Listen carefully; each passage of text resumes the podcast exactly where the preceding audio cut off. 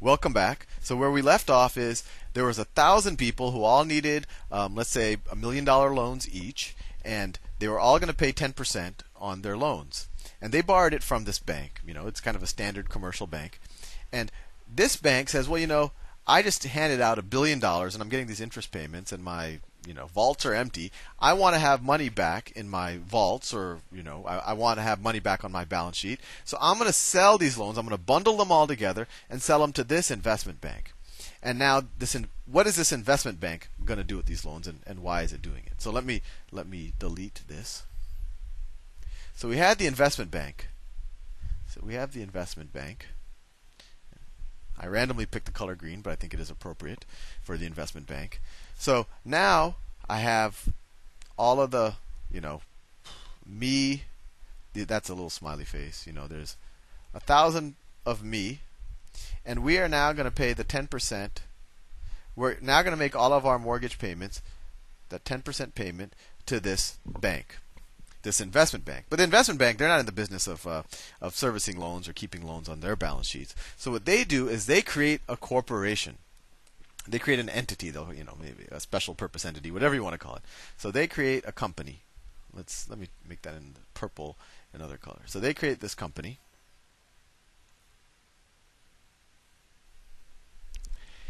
And what they do is they will take this this billion dollars, uh, well, no, not the billion dollars. They take their rights to these payments that they got, right? They paid a billion dollars to that first bank in order to get the payments from all of these people. And they say, you know what, the rights on that on those payments, right? That's the asset. They bought all these loans. The rights on those payments, we are now going to transfer to this special purpose entity, to this other corporation. So now everyone is going to essentially all their money, all their mortgage payments are going to be funneled into this into this entity, right? And this is a corporation, and so what the bank will do is issue shares in this corporation. So let's say that it issues, let's say for simplicity, 100 shares. So there's 100 shares. 100 shares. So what's in this corporation? There's each the the entire corporation gets the mortgage payments on the billion dollars in loans, right? It has a billion dollars of loans outstanding and it's going to get 10% a year. So it's going to get 100k uh, 100 million per year, right? Because it's it's a thousand loans out there. It's going to get a 100 million per year for 10 years, and at the end of the 10 years, it's also going to get a billion dollars, right? That's its asset. It has its asset is the rights on those those um, those payment streams that are going to come into this corporation, and then it has 100 shares. So if you the way I think about it is you can split this company 100 ways, and I'm doing this to further confuse you. So what is each of those? Uh, the owner of each of those shares, what does it entitle them to? Well, it entitles me to one hundredth of what this corporation gets. So each share, so if I have a share, let's make it look, it looks like a share, a stock certificate, I'm going to get one hundredth of this thing. And normally you wouldn't have 100 shares, you would have let's say a million shares. Actually, let me make it a million shares because I think that that's in some strange way more realistic. So let's say there are a million shares. So if there are a million shares, each share will get one millionth of the cash flow stream that's entitled to this entity. So instead of getting a hundred million dollars every year, it gets one millionth of that. So it gets a hundred dollars per year. And then on the last year, instead of getting a billion dollars, it gets a thousand dollars. So what the bank will do is it'll take these shares and then it'll sell it to the general public. It'll you know it'll IPO it essentially. You can think of it that way, and tons of people will buy it, especially hedge funds and uh, pension funds and mutual funds and bond investors, and uh, and and it's just important to think about how the money is flowing. So now, when they share, when they sell these these shares in this entity, uh, people are going to give them well, hopefully more than what they paid for it, right? Maybe maybe there's a lot of demand for uh, this type of asset where I get this type of uh, income stream. So maybe once they sell all the shares, they get I don't know, they get 1.1 billion dollars for them, right? So this is the investors, investors, and the investors collectively buy these shares for 1.1 billion dollars. Essentially, let's say they pay they paid um, I mean 1.1 billion dollars for a million shares, so they paid $1,100 per share. Right? $1,100 per share. Each of the investors paid $1,100 for each of these shares. So then 1.1 billion dollars goes into the special purpose entity, and if you think about it, the bank made out like a bandit, right? Because the bank paid a billion dollars for the rights to these mortgage payments, and it's getting 1.1 billion dollars from the investors. And all the bank has to do is kind of set this whole legal structure up and, and service the loans. Actually, it doesn't even have to service the loans. We'll go into that later. So let me let me um, summarize, I guess uh, just because I know this can be a little bit of a daunting subject. Let me summarize. So, and let me use this purple I don't like. It's a little bit.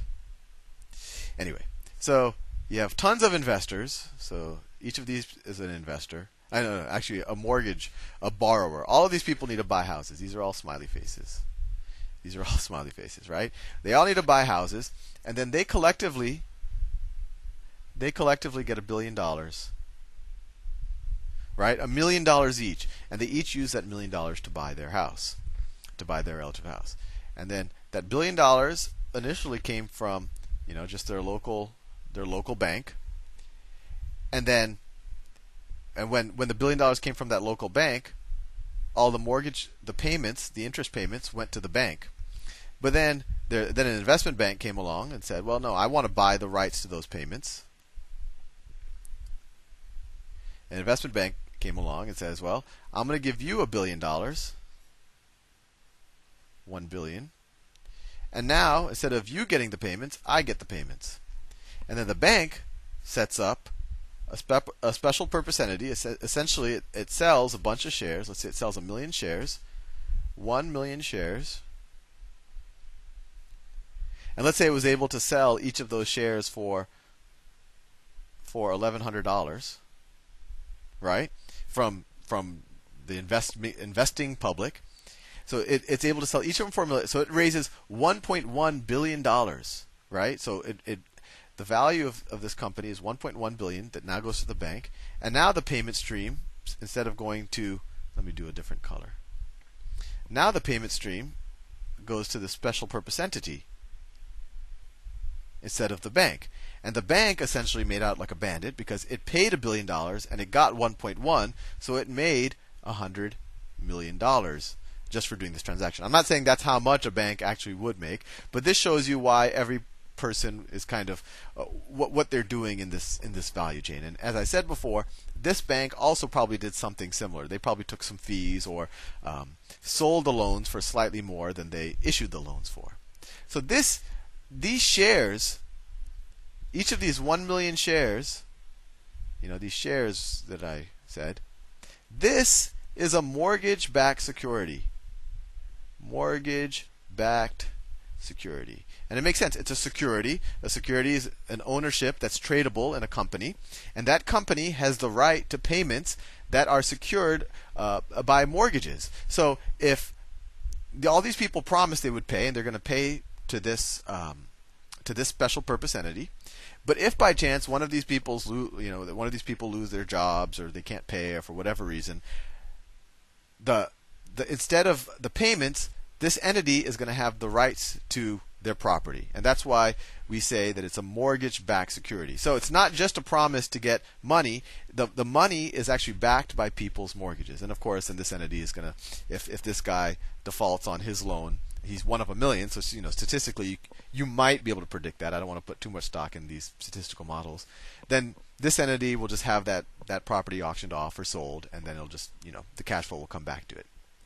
So that's what a mortgage-backed security is. Hopefully, I didn't convince, confuse you too much. My next presentation, I'm going to take it to a, a, further level of confusion and show you what a collateralized debt obligation is. And then I'll, I'll do a more philosophical video on um, why these things even exist and why they're useful and why people may uh, benefit or may not uh, benefit from these things.